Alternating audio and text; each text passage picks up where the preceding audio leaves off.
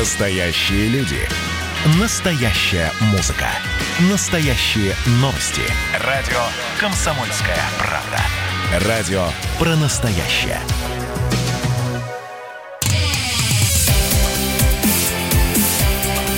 Итоги с Жириновским. Каждую пятницу на радио «Комсомольская правда» Владимир Вольфович раскладывает по полочкам главные события уходящей недели. Всем здравствуйте! В эфире радио «Комсомольская правда». Я Сергей Мардан, и сейчас к нам присоединится Владимир Жириновский. Владимир Вольфович, здрасте! Добрый вечер! Слышно хорошо? Да, все слышно хорошо. Я тут копался в вашей биографии и наткнулся на знаменательную дату. Да. У вас же сегодня годовщина переезда в Москву. Да. Если... третьего июля. пятьдесят шесть лет. Да. Вы еще не родились, некоторые из вас. А у некоторых родители еще не встретились. То есть уже пятьдесят шесть лет живу в Москве, и московское правительство мне не дало ни одного метра жилой площади. Это как, и... же, как же так получилось? Ну так сказать? вот. Так вот, видимо, за что-то не взлюбили. Вон Я ми... не прошу коромы. Министр, министру, тра... министру транспорта Дитриху вон по льготной цене элитную квартиру в Беренхаусе продали, а вам да. Что, да, даже в Бутово не дали ничего? Даже какой-нибудь чиновник ему субсидию дают, там что-то делают. А здесь дайте социальное, дайте ничего. Хотя бы так, ну однокомнатную дайте. Хоть где-нибудь. Предложите комнату в коммуналке. Ничего, ни Лужков... Никто до него не сейчас. Вот уже пятьдесят шесть лет. Боятся, так, видимо. Для меня эта дата, я ее отмечаю. Поскольку с этого началась моя московская жизнь. И Москва была другая, страна была другая. Еще Хрущев был. То есть я при Сталине родился, при Хрущеве в школе учился и в Москву переехал. Осенью его уберут, Хрущева. Вот вчера я клубнику собирал в совхозе имени Ленина. А чего вдруг Отличная вы решили? Клубника. А чего это вы решили клубнику пособирать? А потому что на рынках везде греческая, израильская, африканская, то есть привозная. Краснодарская Наша, есть. Но все равно это привозная. Наша подмосковная вот рядом прям у Кольцевой. Она вкуснее, она главное, что обидно, они вырастили огромное количество клубники, а торговую сеть не берут. Сколько можно, все время издеваются. То есть можно было бы раньше собрать ее и быстрее продавать ее. Она же нежный продукт. Вот уже в конце июля она заканчивается. Это, с этим безобразием мы боремся. За это отвечает Немирюк. Московское правительство отвечает за всю торговую сеть. Скажите, а одновременно и за кладбище он отвечает. Скажите, пожалуйста, а почему они Грудинину не дают торговые места? Вот, понимаете, конкуренты, видимо. Официальный, не хотят, официальный ответ есть какой-то или нет от них? Ждите, ждите. Две недели, они говорят, ждите. Даже пропадает клубника, понимаете? Это же не, не кар, картошка еще подождет. Но клубника, она без, без кожуры. Апельсины подождут. А это без кожуры. Она два дня, все, она поплыла. Надо срочно дать. Ведь в чем проблема? Он вывезет ее к станциям метро. И москвичи... Возвращаясь домой, купят триста рублей килограмм. Самое дешевое, самое вкусное, самое безвредное. Никаких нитратов, ничего этого нет. Вот Дюпин не догадался вам сегодня направить килограммчик этой клубнички? Не догадался, не догадался. Вот пускай, да, вы бы сами посмотрели. Крупная, сочная, сладкая и никакой химии. Владимир Вольфович, Поэтому... вы, вы скажите да. им, что им было бы неплохо, да, в редакцию прислать, и тут, в общем, у них и группа поддержки да. бы образовалась бы сразу. Я дам транспорт, и прям в понедельник привезут большую группу. Отлично. Как мне дали. Крупную, наливную. И вот мешают, все обещают. Разрешение, ничего не требуется. Совхоз не просит ни денег, ничего. Дайте разрешение... К станциям метро вывезут они и все продадут. Все. Вот это вот проблема. Я в свое время дал лозунг. Не мешайте работать. Я понимаю, там новые технологии, станки. Но здесь все есть. Урожай созрел. И город огромный. И люди с удовольствием купили, потому что наша, подмосковная. Привозной много, но там же, чтобы ее привезти, там написан срок хранения месяц. Ага. Это значит, ее всю залили консервантами, чтобы она не испортилась. Так зачем же консерванты загонять в наш желудок? Все болезни от желудочно-кишечного тракта. Это же не просто так. Дайте, я куплю, я продам. Это здоровье нашей страны. Гроб... И так в каждом городе. Гробят русский народ. Да, да. Давай, давайте обсудим с вами главную политическую тему с этой недели и даже, наверное, первого полугодия две тысячи двадцатого года приняли поправки. Видимо, с завтрашнего дня, четвёртого июля, они вступят в силу. И уж я не понимаю, почему четвёртого июля выбрали, видимо, американцев потроллить. Что вы думаете по поводу этого события? Здесь э, юридическая составляющая. Сегодня ЦИК утвердил, президент уже подписал указ, и уже на следующий день обязательно надо опубликовать. Если пятого июля воскресенье все, они считаются не, не, не вступившие в силу. Поэтому по закону, правовой акт, закон вступает в силу, если на следующий день он был опубликован в центральной печати, ага. в правительственной газете. Поэтому вынуждены это делать. Ну, голосование было первого, в среду. Вот пятницу утвердили, указ издан, и завтра должно быть опубликовано. Я на этом деле собаку съел. Я долго... требовал, чтобы мне генерала присвоили в запасе. А Я что... полковником был. А что скажете по, содержа... по содержательной Ельцин... части? Что? Ну, по поправкам. Я говорю, что... Нет, сперва насчет опубликования. Ага. Я на этом прогорел. Мне звание присвоили, указ Ельцин подписал, но не выпустили в печать. Все, ага. указ недействительный. Понятно. И я остался полковником. двадцать лет я могу быть генералом. А по существу, конечно... В основном э, сыр-бор разгорелся, и вот э, протестующие хотят и в это воскресенье там, или когда еще, они в основном, конечно, против обнуления сроков.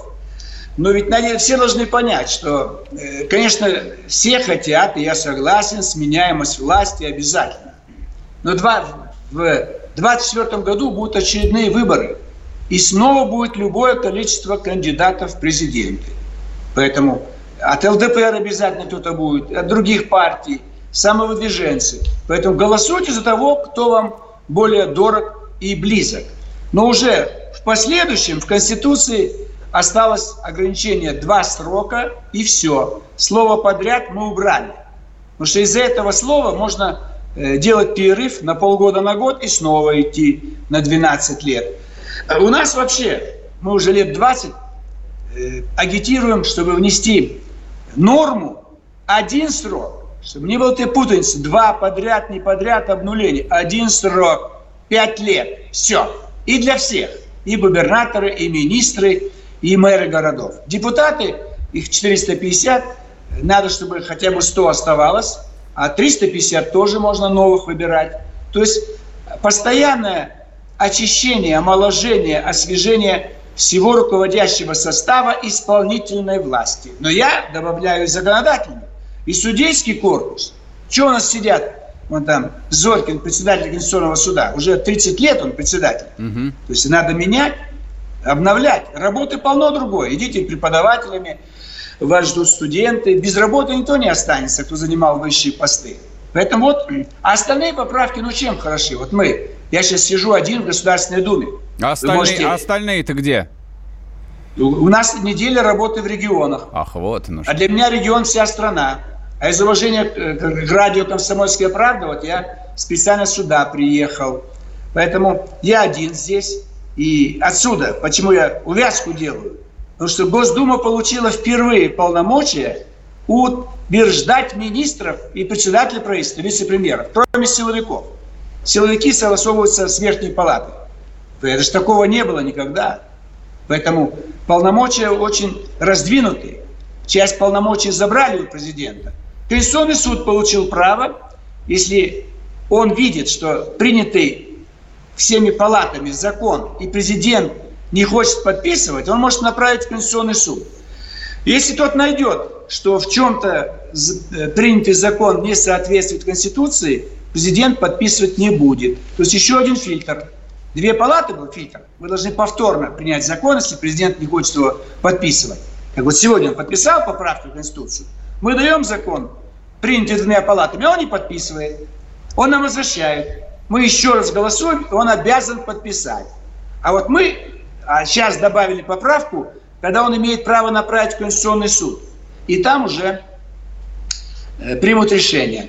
Я думаю, это еще очередной вариант для президента, чтобы не подписывать тот закон, который, его, который он считает может навредить нам всем. И в связи с этим численность суда конституционного по новым поправкам сокращена. Не девятнадцать, а одиннадцать человек. И я думаю, надо избрать новых. И Госдуму можно обновить, выборы досрочно а провести. А вот, кстати, про это я хотел вас спросить. Как вы думаете, да. будут досрочные выборы в Госдуму или нет? А если будут, то когда? Вопрос в стадии решения. Он не закрыт. То есть могут назначить досрочные. Но на сентябрь уже опаздываем. Хотя mm-hmm. я бы на сентябрь э, назначил. Ну, вам-то, вот сейчас... вам, вам-то беспокоиться не о чем, понятно. В июне раз, распустить Думу, июль, август, агитация, в сентябре выборы. Ага. Могут в декабре назначить или вновь все выборы перенести на единый день голосования третье воскресенье марта, ага. как выборы президента. Так что в марте могут быть досрочные выборы в Госдуме. Ну, вы знаете, это решается там. Это президент обычно назначает выборы. Совет Федерации назначает выборы президента, а президент назначает выборы в Государственную Думу. Могут быть вполне. Пока я думаю, что это может произойти, потому что выгодно обновить и парламент, и Конституционный суд. Могут и часть министров заменить. Владимир Вольфович, я перебью да. вас, потому что мы сейчас уйдем на перерыв. И до перерыва Пожалуйста. я хочу напомнить слушателям. WhatsApp, Viber восемь девятьсот шестьдесят семь двести ровно девяносто семь ноль два. Пишите ваши вопросы Жириновскому. Можете писать их в Ютубе, в трансляции, работает чат, мы все видим. А в следующей получасовке Жириновский будет отвечать на ваши звонки.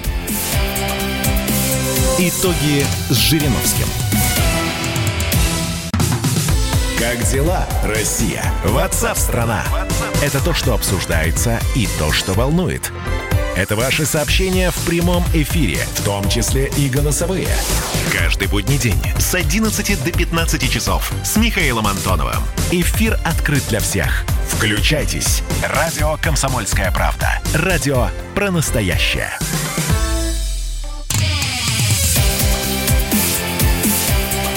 Итоги с Жириновским. Каждую пятницу на радио «Комсомольская правда» Владимир Вольфович раскладывает по полочкам главные события уходящей недели. И снова здравствуйте. В эфире радио «Комсомольская правда». Я Сергей Мардан. Это итоговая программа Владимира Жириновского. Я ему пока что только ассистирую. Напоминаю, WhatsApp, Viber восемь девятьсот шестьдесят семь двести ровно девяносто семь ноль два. Пишите ваши вопросы, комментарии. Идет трансляция на YouTube-канале радио «Комсомольская правда». В чате то же самое. Можете писать, самовыражаться, как вам угодно. А через пятнадцать минут во втором э, получасии Владимир Вольфович будет отвечать, соответственно, на ваши звонки. Тоже заранее запишите номер восемь восемьсот двести ровно девяносто семь ноль два.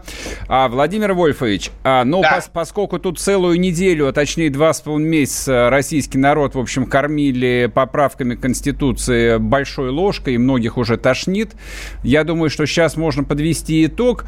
И вот какую тему еще я хотел вам предложить обсудить. События в Среднеуральском монастыре со Схиигуменом Сергием. Вы, я знаю, неровно, неровно дышите к Уралу. Отчего там вот всякий раз возникают такие движения масс воздушных? Ну вот я двадцать лет назад, может быть, неудачно обмолвился, что что-то есть там, на той территории, может быть, какое-то влияние, там много очень э, руд разных, металлов разных. И это, может быть, влияет все-таки в какой-то степени на характер людей, которые живут, как в тайге люди. Вот Ельцин же оттуда родом. Ведь он же не хотел страну разрушать. А хотите, вот, не... хотите, по, хотите послушать эту запись? Она же чудесная. Да? Давайте послушаем. Как и Горбачев, опять аграрий, опять город и деревня всегда будут отличаться. Деревня, как бы я вот не любил деревенскую идиллию, но там нельзя среди кур и индюков стать высокообразованным человеком. Даже если у отца сельский учитель будет полная библиотека. Тупизна, деревня всегда тупляет. Вот дорога, разбито все, коромысло, бабы, самогон. Ну там не, не может быть культуры. Это автоматом все идет. Вот Горбачев из села, тупизна. Ельцин тупой не только потому, что стоит Урал. Урал, Урал, Урал, там э, огромное количество э, залежей под землей. Это кладовая страны. Там отли- огромное магнитное поле, там вообще тупое население. Там дебилы живут. Вот от Перми до Екатеринбурга это страшное, это население дебильное. Оно может быть здоровым, но если взять его по интеллекту, он тупой, до упора. С ним разговариваешь, пермяк, он стоит и так иступленно смотрит, потому что это, это уже не, не Ленинград, не Саратов. Я, я, я же объехал всю страну, вы меня поймите. Я сорок лет езжу по стране. Более тупого населения, чем на Урале, нету. И вот там родился Ельцин. Блестящее, я считаю, выступление. Одно из лучших. Чтобы, чтобы люди не обижались, речь не идет о всех гражданах, кто живет на Урале. Но вот отдельные индивидуумы, именно там они появлялись. Кстати, Яков Свердлов тоже оттуда. Первый президент СССР. Но вот в Ельцине это упорство есть, которое у людей бывает там упрямость в характере. А здесь вот до упора. Вот чтобы все рухнуло. Как вот сейчас этот Сергий, Схиигумен Сергий. Опять радикализм. Ведь нигде это не возникло. Его расстригли, кстати, сегодня решением церковного суда. Наконец-то. Ну вот, вот. Поэтому это же вот тоже в чем-то связано. А помните, вот там погибли альпинисты, человек двенадцать, наверное. Ага. До сих пор не ясно, от чего погибли. Поэтому, возможно, какое-то излучение там есть, как-то оно влияет на людей. Не на всех, но влияние есть. Как, например, Чернобыль. Кто там в этой зоне Чернобыля жил после аварии, восемьдесят шестой год, это же влияет радиация. Вы... Многие же поумирали.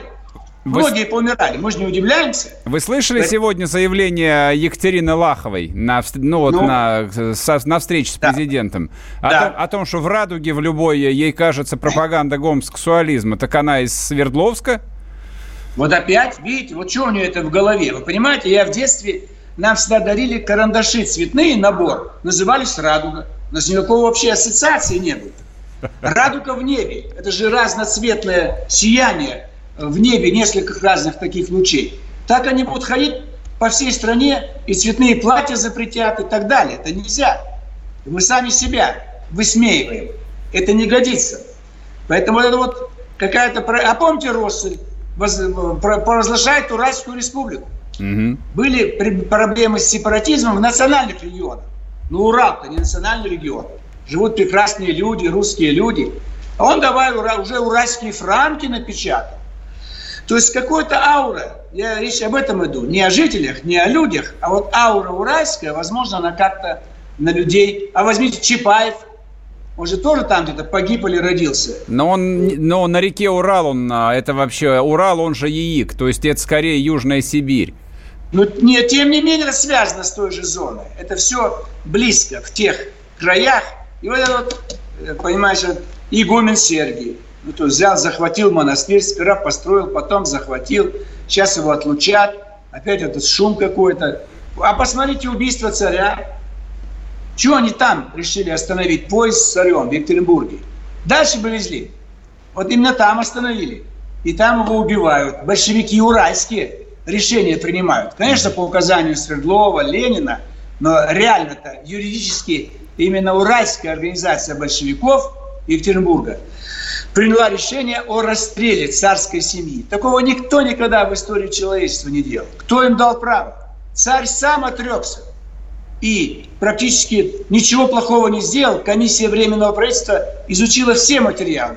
Ни к чему придраться не могли. Поэтому Уралу, гражданам спасибо, замечательные люди. Но вот этот Сергий, конечно, может быть, все-таки прекратит заниматься этим вот саботажем. Хотя Распутин был еще дальше, Тобольск. Но это в целом Урал, Сибирь, Дальний Восток, там особый характер людей. Владимир Вольфович, а тут см- да? смотрите, вот э, звонит человек э, с Урала, Андрей, хочет э, а. выйти в прямой эфир, поговорить с вами. Давайте, Нет? давайте. Отвалился? Да. Ладно, попозже пусть дозванивается. Давайте тех, кто звонит, обязательно, не, чтобы не, не, народное. Не, мы с, ним, мы с ними пообщаемся во вторые тридцать минут. Я просто сейчас да. хотел с вами успеть еще коротко Давай. обсудить историю затеи Эрдогана а, водрузить полумесяц на Святую Софию да. и снова, снова устроить там мечеть. Вы, как востоковед, я думаю, имеете что сказать. Конечно, это лучший христианский православный храм. Константинополь был столицей Византийской империи. И существовал дольше, чем Римская империя. И была самая такая чистая империя. И добрая, православная. Это был лучший храм. Лучше его нет. Вот сейчас построили мы в, под Москвой храм вооруженных сил. Прекрасный храм. Но тот Софийский храм в Константинополе построен тысячу лет назад. Он никем не превзойден. Поэтому будем упрашивать Эрдогана президента Турции, в его власти это. Как у нас президент подпишет указ, не подпишет, так и он. Ни в коем случае не менять статус. Это музей для всего человечества. И мечети хватит. Хватит нам возвращаться в Средневековье. Все должно быть музей. Мы же отстояли с вами Исаакиевский собор. Пожалуйста, это же музей для всего человечества тоже. Не, я с вами не отставил, я был против этого. Я за то, чтобы там был собор. Где? В Исаакии, конечно. Какой собор? Исаакиевский. Храм. Как да, храм. да, да, именно так. Ради Бога, пусть будет. Но Константинополь – это жемчужина православного мира. Поэтому все православные, и христиане все, из Америки протесты пошли. Ага. Весь христианский мир должен восстать и потребовать, чтобы Эрдоган не подписывал указ об изменении статуса. Только музей для всего человечества. Там хватит мечети. Я же был в Турции. В каждом городе. Стоят они пустые. Только в пятницу иногда приходит несколько человек помолиться. Пятничная молитва. А так, в субботу по четверг, и э, по, с четверга, с понедельника по четверг, и в субботу в сене ничего нет, закрыты мечети. Зачем нужно это? Это просто вот желание еще раз свое имя оставить в истории. Ататюрк превратил его в музей в тысяча девятьсот тридцать четвёртом году. А Эрдоган хочет войти в историю, а он превратил обратно в мечеть. Нельзя этого делать. Это будет большая ошибка. А как вы, дум... как, как вы думаете, ну, внутри Турции-то это кого-нибудь интересует? А и, и снаружи Турции кого это может заинтересовать, ну, кроме православного мира? То есть американцам-то им все равно, они протестанты. Но американцам выгодно уколоть Эрдогана. Ага. Европейцам тоже выгодно. Потому что из-за Эрдогана очень много проблем с турками, проживающими в Европе. И вот проблемы с беженцами из Африки. И вот проблема с тем, что Эрдоган закупает э, системы ПРО из России. И то, что он как бы ведет себя, может быть, не так, как хотелось бы американцам в Сирии. То, что на него зуб имеют и американцы, и вся Европа. А сейчас, если он э, вернет мечеть вместо христианского храма, вместо, да, вместо музея, ага. то весь христианский мир э, против него будет озлоблен, и он будет притча во языцах, его будут имя везде склонять, как человека, который э, значит, вот, э, провел такую акцию. Это все будет враждебно христианскому миру. Недопустимо это делать. И ведь Кемаль Ататюрк был светский президент. Он отделил религию от государства. А Эрдоган мечтает, чтобы Турция стала центром мусульманского мира. Они сунниты, суннитов больше, чем шиитов. Ши, вместо шиитов, шиитов окормляет Тегеран. Там как бы главная находится цитадель. А вот суннитов нет у них центра. Вот он хочет, чтобы Стамбул стал центром суннитского мира. А это больше миллиарда мусульман. Владимир Вольфович, мы сейчас уходим на перерыв. Давайте да. я объявлю еще раз для всех номер телефона восемь восемьсот двести ровно девяносто семь ноль два. Начинайте звонить, готовить вопросы Жириновскому. Владимир Вольфович вам будет отвечать. А остальные заходим на YouTube и смотрим трансляцию там. Скоро вернемся, не уходите. Итоги с Жириновским. Георгий Бофт. Политолог, журналист, магистр Колумбийского университета, обладатель премии «Золотое перо России» и ведущий радио «Комсомольская правда». Авторскую программу Георгия Георгиевича «Бофт знает». Слушайте каждый четверг в семнадцать ноль ноль по московскому времени. А что такое деньги по сравнению с большой геополитикой? Мы денег тут не считаем.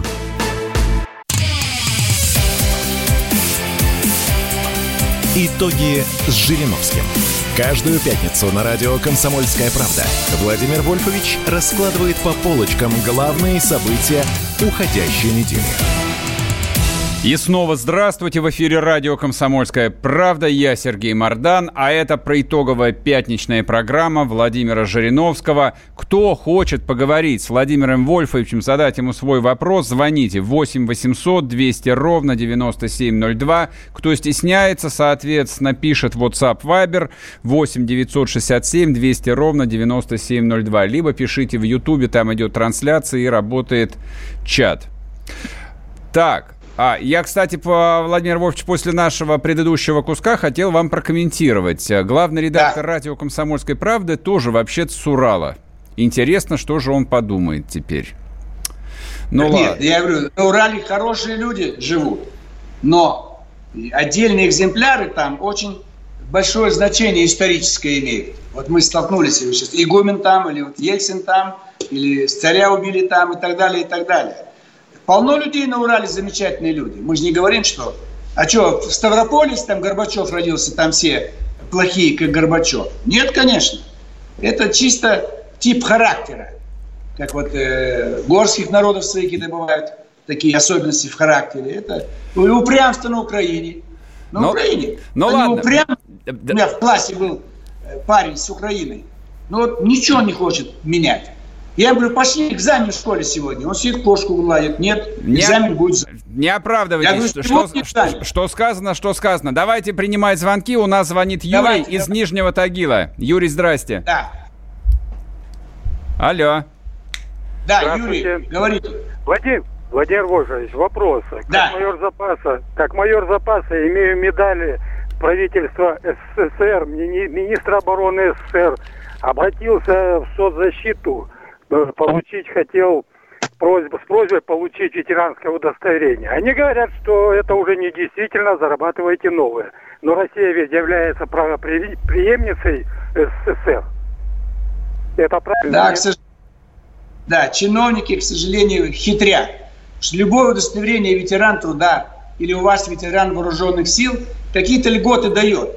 Какие-то у вас есть возможности что-то больше получить, чем обычный военнослужащий. Нам направьте ваше письмо. Я поручу Шерин, он первый зам председателя комитета по обороне, и с него не слезу, пока он не пробьет вам это удостоверение. Тем более этим занимается Панков, замминистра обороны. То есть постараемся помочь. Чиновники специально заматывают подобные вопросы, чтобы меньше было расходов на жителей региона, где они отвечают за социальную политику. Поможем вам. Направляйте ваше заявление. Владлена Александровна из Адыгеи звонит. Давайте. Да. Здрасте, спрашивайте. Алло. Здравствуйте, да, Владимир Вольфович. Да, добрый вечер. Ой, я так рада, что я до вас дозвонилась. Владимир Вольфович, у нас по жилью. У нас бараки семьдесят третьего года. Мы были геологами. Нас снесли половина. Нас четырнадцать бараков на этой стороне дороги бросили. И все, и перевели нас в частный сектор. У нас ни канализации нет, у нас ужасные условия. Вот При... тоже издеваются. Вот коммунисты говорят, что там все с жильем было хорошо. До сих пор в бараках живет. До сих пор в доме нет канализации. Так еще под домами вода, канализации нет. Это ужас какой-то. Это кошмар. Жара такая. Вонь такая кругом стоит. Это ужас. Больница рядом. Больница была у нас. Сейчас ее под коронавирус надали. Сейчас вообще нам да. некуда обратиться. Только в Майкоп это сто двадцать километров. Больше некуда. Краснодар нас не принимает. Давайте ваше заявление с точным адресом. Я поручу депутату НАПСО Юрий Аисович. Он адык и... хорошо знает всю администрацию республики Адыгея. И я добьюсь, чтобы он пробил вам обязательно улучшение жилищных условий. Обязательно. Это будет его задание. Вот в понедельник собрание фракции, и мы ему это, это поручение дадим. Только дайте ваши координаты, чтобы мы знали, кому адрес, фамилия, имя, отчество, небольшие какие-то данные. Поручим депутату конкретно. Он отвечает за Адыгею, за тот район, где вы живете. Постараемся обязательно улучшить ваши жилищные условия. Дальше ждем. Такой вопрос. Сергей из Ярославля. Давай, Сергей. Влади... Владимир Владимир Вольфович, Сергей, да. я, я, у меня вот какой вопрос. Вот Ленин да. сделал, сделал электрификацию всей страны, сделал грамотными людей, радио провел. Сталин э, победу сделал, индустриализацию, космос вывел, атомную сделал. А почему Путин не сделал газификацию всей страны? Он очень хороший человек, я его уважаю. Но газификацию всей страны необходимо сделать. Войдет в историю. Хороший Согласен вопрос. С вами. Согласен с вами. То, что насчет электрификации всей страны, это были планы царского правительства. Царские инженеры разработали Гоэрло. Это они сделали. Но после прихода к власти советского правительства они использовали наработки царских инженеров и действительно запустили эту электрификацию. Тоже сегодня э, мы бы могли давно уже полностью газифицировать страну. Вот я сколько с этим борюсь и часто бываю объектом критики. Все советские республики, которые от нас ушли в девяносто первом году, Прибалтика, Украина, Белоруссия, Средняя Азия, я сам из Средней Азии, там газ у всех уже пятьдесят лет. пятьдесят лет. Еще при Хрущеве, при Брежневе. А у нас здесь еще процентов двадцать вообще без газа люди. Это самое дешевое топливо. С нами Америка газовую войну ведет, чтобы свой газ впихнуть европейцам. Причина одна – жадность наших чиновников. Вот «Газпром» есть, «Миллер» есть. Ему выгоднее продать газ, ибо там немцы платят хорошей валютой. Вы тоже заплатите, но это все-таки рубли. Эти рубли можно использовать в основном на внутреннем рынке. Пока наш рубль не полностью конвертируемый. То есть его нельзя, собранные у наших граждан рубли, бросить на внешний рынок. Поэтому надо заставить. Мы постоянно об этом говорим. Сдвинулось дело. Раньше было чуть ли там процентов сорок негазифицированного. Сейчас уже говорят двадцать. Сейчас у меня проверят, каков процент негазификации. Вы правы абсолютно. Дайте ваше заявление, мы посмотрим. Это, по-моему, Ярослав сейчас звонил, да? Да. Вот. Да. Сергей, направьте нам заявление. Давайте, Губерна... давайте следующий звонок примем. Там Ев... хороший губернатор, постараемся надавить на него. Давайте дальше. Евгений, Воронеж, звонит. Здравствуйте, Владимир Вольфович. Добрый вечер. Это Воронеж, это Воронеж да. говорит, Евгений. Да, да, говорите. У меня, вот, у меня вопрос вот такой. Недавно была ситуация вот в Норильске. Там была, ну как сказать, катастрофа. Вот да. у нас в Воронежской области хотят э, Норникель добывать никель на Хоперском районе. Вот сейчас у людей колодцы красной водою. Вот. Это, вот Воронежский край, это же житница, как сказать, черноземья. Нельзя ли это как-то, вот этот бардак, как-то решить этот вопрос? Не допустить это, чтобы в нашем крае это был вот этот никель, вдруг вот эта катастрофа. Вот людей это волнует вопрос. Что вы ответите? Значит, мы готовы встать на вашу сторону, как в свое время мы встали на сторону жителей Петербурга, чтобы там не строили башню «Газпрома» в том месте, где хотели.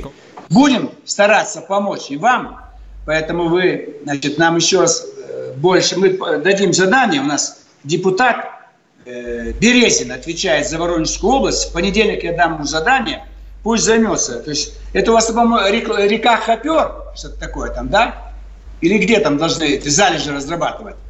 Товарищ с Воронежа, вы слышите меня? Да, слышу. Так где да, у вас да. залежи? Это же не в самом городе залежи.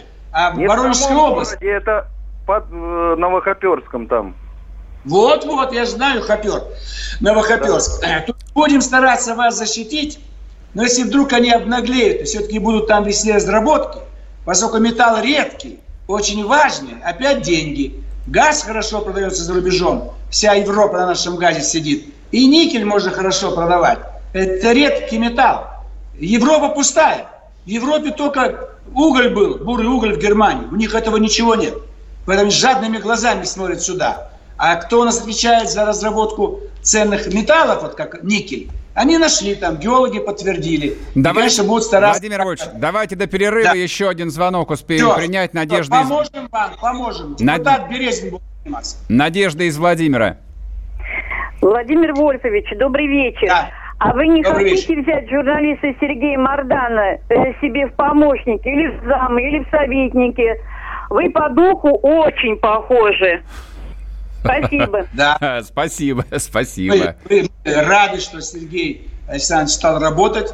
«Комсомольская правда» – это новое направление, и всячески его будем поддерживать, Сколько? хотя иногда он готов и меня критиковать. Но должна быть разная позиция. В чем-то я могу критиковать его, в чем-то он. Но у него хорошая резкая позиция по всем вопросам. Спасибо. Он же вырос нам. тридцать лет назад вы в школе были еще, Сергей? Больше. Сильно... Даже в детский сад. Нет, тридцать лет назад я уже заканчивал Московский университет. Ну, хорошо. Видите, Влад... мы с вами с университета. Владимир Вольфович, да? Смотрите, у нас очень мало времени. Короткий вопрос задам. Несколько Давай. человек его спрашивают. А, прокомментируйте да. историю с Платошкиным.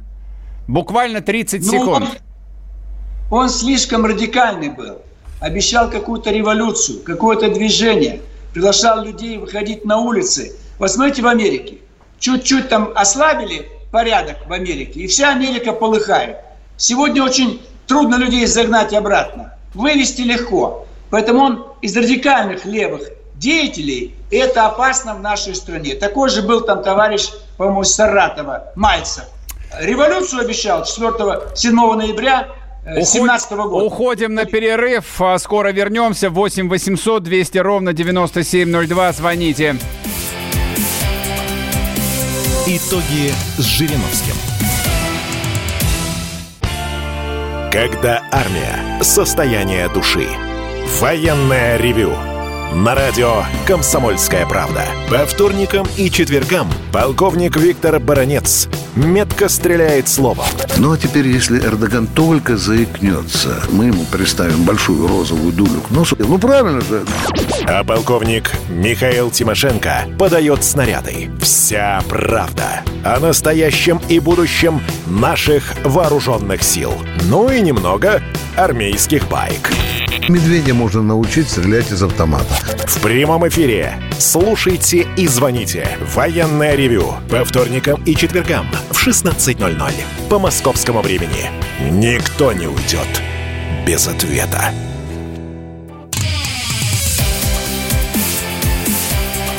Итоги с Жириновским. Каждую пятницу на радио «Комсомольская правда» Владимир Вольфович раскладывает по полочкам главные события уходящей недели. И снова здравствуйте. В эфире радио «Комсомольская правда». Я Сергей Мардан. На ваши вопросы отвечает Владимир Жириновский. Не будем тратить время на долгие предисловия. Номер восемь восемьсот двести ровно девяносто семь ноль два. Алло, я хотела бы уточнить у Владимира Вольфовича, из чего состоит прожиточный минимум, и знает ли он, что входит в продуктовую корзину, и когда она увеличится в объеме, потому что в денежном выражении она уже осталась прежней в течение шести лет, а я знаю, что раньше в течение пяти лет она менялась. Алло. Правильно, надо, чтобы она чаще менялось, чтобы был более широкий ассортимент. Туда ведь надо добавлять еще и стоимость э, проживания, услуги ЖКХ. Это ведь не только э, продукты питания, это же минимум прожиточности. Сколько надо денег вам, чтобы вы заплатили за квартиру, какой-то проезд, в баню сходить и питание, чтобы оно было более-менее приличным. Поэтому будем повышать. Это все у нас комитет по социальной политике Нилов. Он нас сейчас слушает, будем теребить правительство и поднимать стоимость этого прожиточного минимума, чтобы было не двенадцать тысяч триста, а пятнадцать тысяч, двадцать тысяч. Доведем до тридцать тысяч. И включать будем туда, в том числе те минимальные услуги, которые вы должны тратить для того, чтобы прожить конкретный месяц. Мне вот тут цифру посмотрели. У нас газифицирована страна шестьдесят восемь процентов, а тридцать два процента еще без газа. В основном русские регионы. Вот там из Ярославля звонили. Дальше давайте. Вот тут спрашивают э, в сообщении, я вам зачитаю. А прокомментируйте, пожалуйста, повышение расценок на ЖКХ с первого июля. Это, и это после пандемии. Это ежегодное повышение. Раньше они это делали как хотели и в любом объеме. Мы им утвердили четкую позицию. Только первого июля каждого года, раз в год, и только четыре процента. И, конечно, сейчас, когда многие были безработны, у них нет денег на питание даже, а платить более высокую заработную плату, естественно, им тяжело. Мы предлагали отменить, так сказать, оплату ЖКХ в связи с пандемией. Но вот сейчас они повысили. Поэтому мы согласны с тем, что это отразится на малоимущих. Поэтому будем добиваться отмены повышения в этом году в связи с пандемией. Но у нас голосов только сорок, а у другой партии триста сорок. Поэтому все решения может принять только та партия большинства, которую вы хорошо знаете. Дальше. След- следующий вопрос. Александр из Нижнего Новгорода звонит нам. Алло. Да, спрашивайте. Давай. Да, Владимир Вольфович, каждому да. юбилейному году Победы, это Александр Зинжиновгорода, значит, да. объявляется амнистия. Почему-то в этом году Дума не утвердила. А ведь ждали люди почему-то тоже, которые выражали президенту доверие. Кстати, в чем дело? Почему не будет амнистии? Или будет, может? В принципе, она может произойти в любой момент. Если есть люди очень, как бы вы считаете, безвинно осужденные или уже отбыли значительную часть наказания, пусть обращаются в комиссию по помилованию. И президент своим указом может помиловать любого человека, самого страшного, самого закоренелого преступника. В Думе она только единственный орган может э, принимать постановление об амнистии. Мы всегда каждый год тоже свой проект давали. К сожалению, большой рецидив. Мы выпускаем тысячи людей, через полгода они снова в тюрьме. Убили, ограбили, изнасиловали и снова в тюрьму. Помните фильм «Джентльмены удачи»? Вышел, украл, выпил и снова загремел в тюрьму. Будем стараться пробить, но если она будет, то это в основном, в основном женщины, в основном дети, инвалиды, пенсионеры. А вот самый такой здоровый костяк, русские мужики, вот их жалко. Но когда это убийца, да еще серийный, или это наркотики, которые травят молодежь, будем стараться, чтобы была амнистия, чтобы меньше было. У нас сегодня очень мало заключений, по-моему, четыреста тысяч всего. Заключение. А было миллион семьсот тысяч, а сейчас четыреста. Надо довести до ста тысяч. Только закоренелые убийцы серийные и мошенники. Остальных всех выпускать и не сажать. Больше домашний арест, больше ограничения свободы, больше давайте, ссылка. Давай, выставка. Давайте следующий звонок примем. Денис, Мос... Денис, Москва. Владимир Вольфович, я вас приветствую. Да. Денис из Москвы. А, у меня да. такой вопрос. Хотелось бы услышать ваше мнение. А будет ли когда-нибудь Российская Федерация продавать нефть и газ за рубли? И осмелится ли наш президент отменить результаты приватизации? Значит, мы бы с удовольствием продавали бы все за рубли, но не все хотят покупать за рубли. Это своего рода бартер. Мы продали кому-то на миллиард рублей что-то, а у них купили на миллиард их продукцию, которая нам нужна. Это наш рубль пока не является свободно конвертируемым.